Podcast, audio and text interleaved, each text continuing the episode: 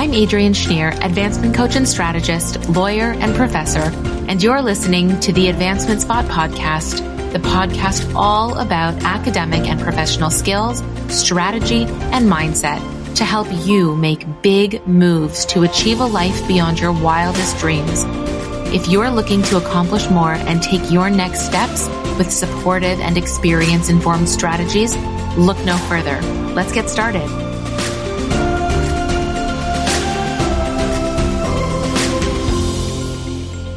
Hi, and welcome back to the Advancement Spot podcast.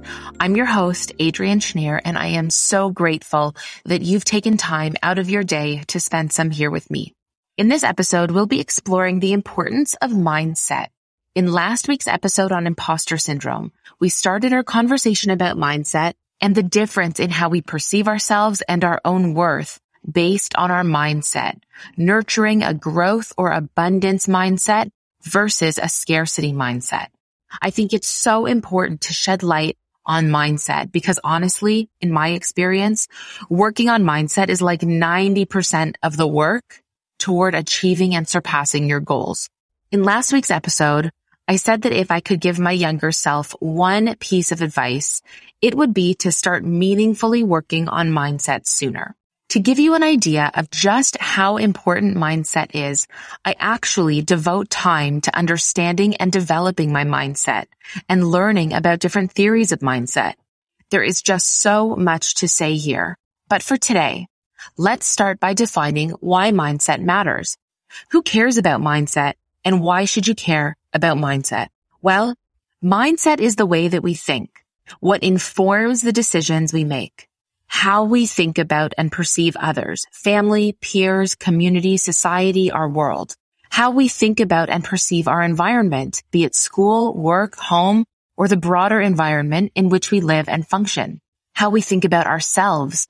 And this is where we're going to focus today. Have you ever heard anyone say, just change your mindset. Just be positive. Don't think that way. Just change the way you think. Easier said than done. But what we're really talking about here is identifying our assumptions, our attitudes, our biases, and what informs them. So if you want to change the way you think or change your attitude or change what you think about yourself, you've got to start by identifying what your thoughts are and what informs them, your assumptions, your biases, your worldview, your philosophies. Ever heard, I am the way I am and I won't change. That is clear denial of the importance of mindset.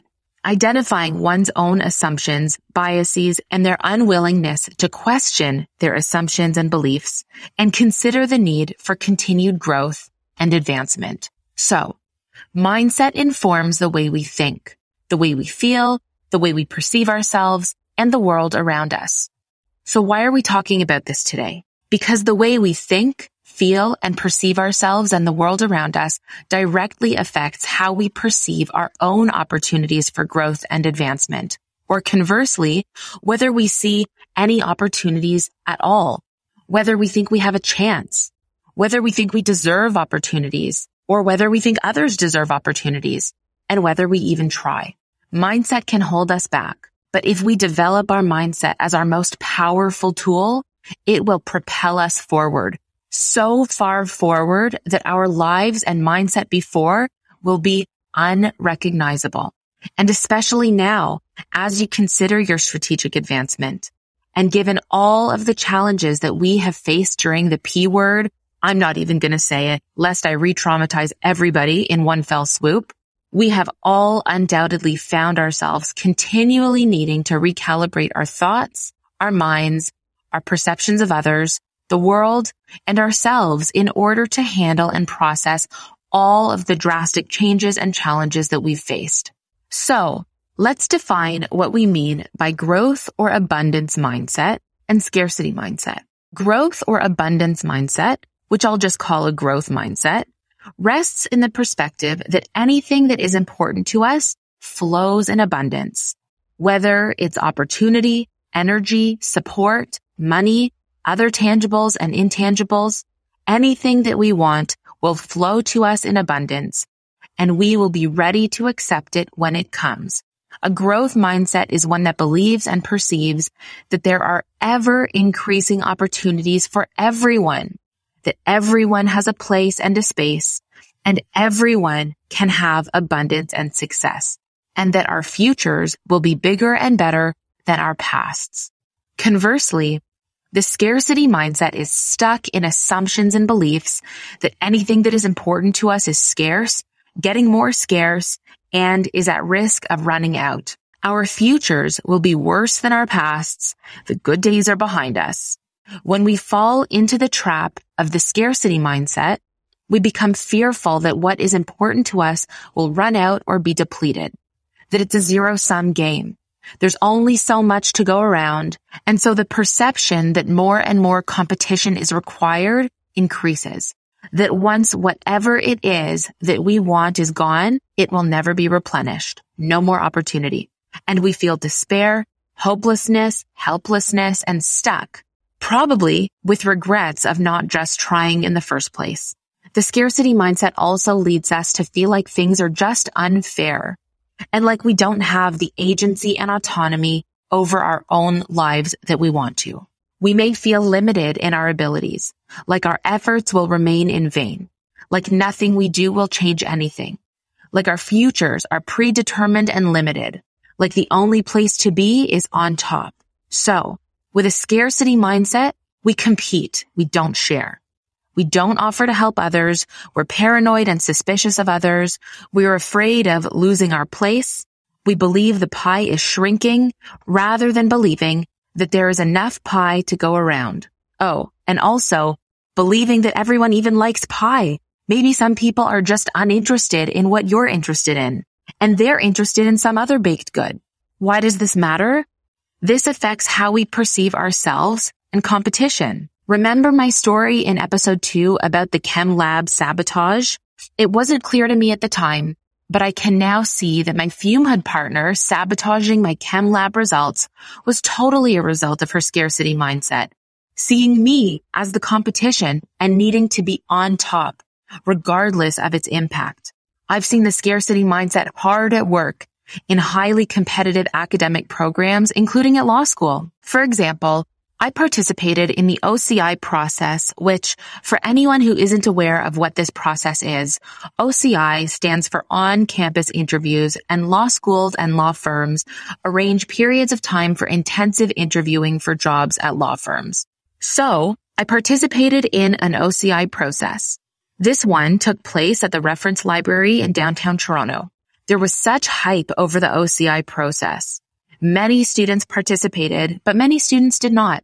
Many students applied to upwards of 30 firms, while others like me only applied to three firms because I was very focused on what I wanted to do.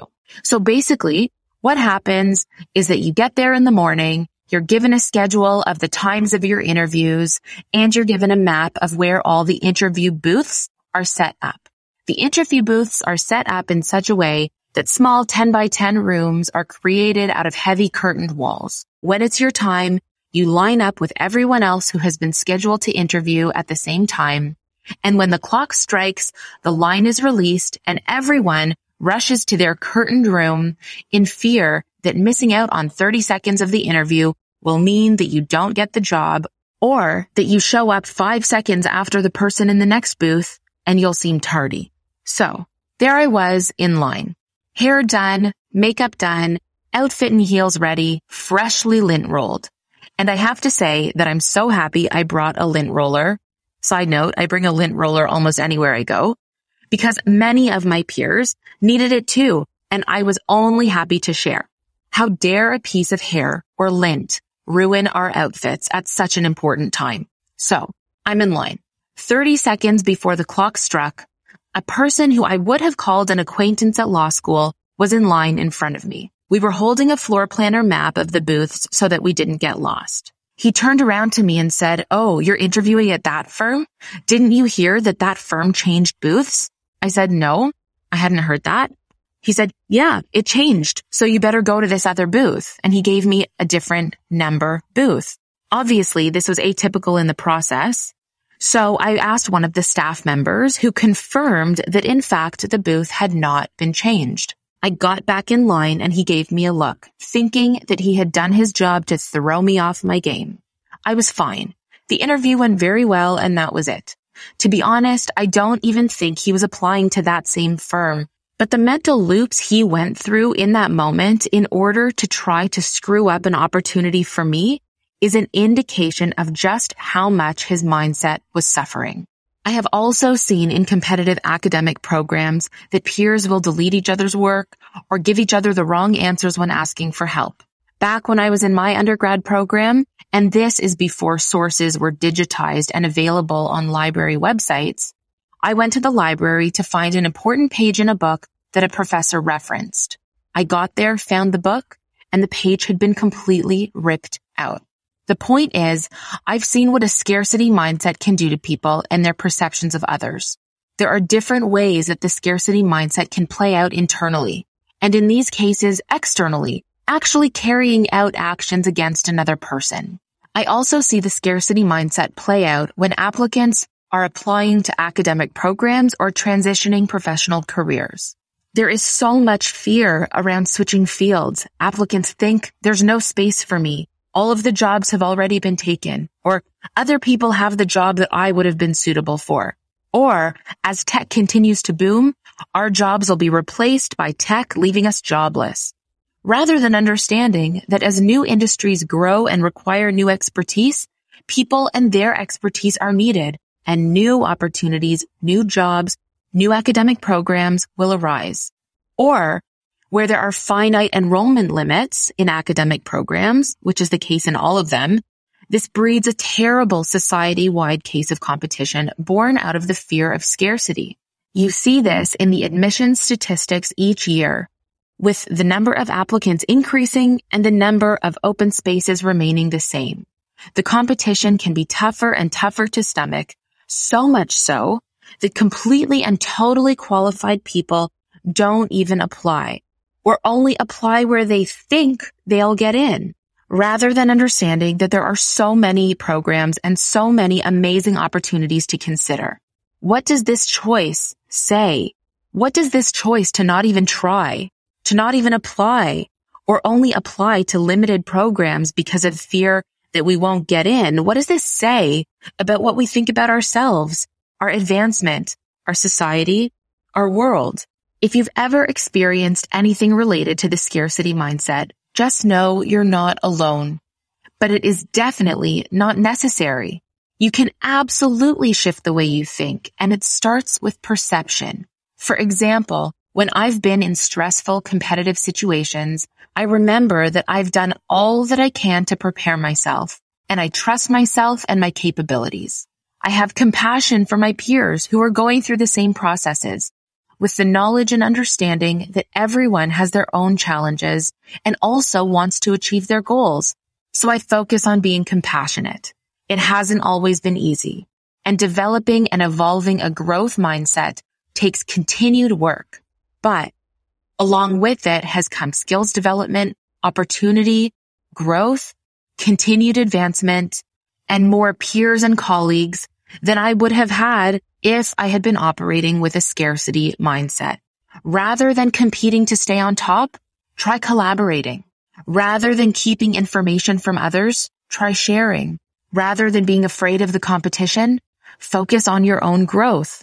Rather than believing that opportunities are finite, look into the world for infinite opportunities because they're there. Rather than having a narrow perspective about this one opportunity, think big, think bigger, Believe in yourself and take chances. Rather than doubting your abilities, prepare and trust yourself. Your brain is magic. All you need to do is trust that when you nurture it with growth, support, and compassion for yourself too, you will have a much smoother time reaching for and achieving those goals. And you'll make more friends along the way. Oh, and you'll also have a much more glowing reputation of being somebody who helps, not hurts, who facilitates and collaborates, not competes, which matters. Trust me. Growth breeds growth. So once you jump on this abundance bandwagon, be prepared for your steady and continued advancement and you'll gladly take others on your ride with you. And you'll have the best time doing it. Thanks so much for spending time with me today. See you next time.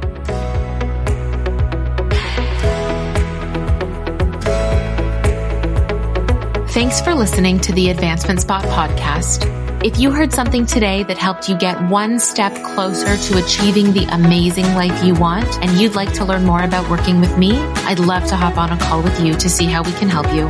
So follow me on Instagram at Apply Yourself Global and send me an email at hello at applyyourselfglobal.com. I'd love to hear from you. Remember to subscribe so you never miss an episode leave this episode a review, and share this episode with somebody you think needs a boost of inspiration and actionable tools to help them succeed. Thanks for joining me and see you next week.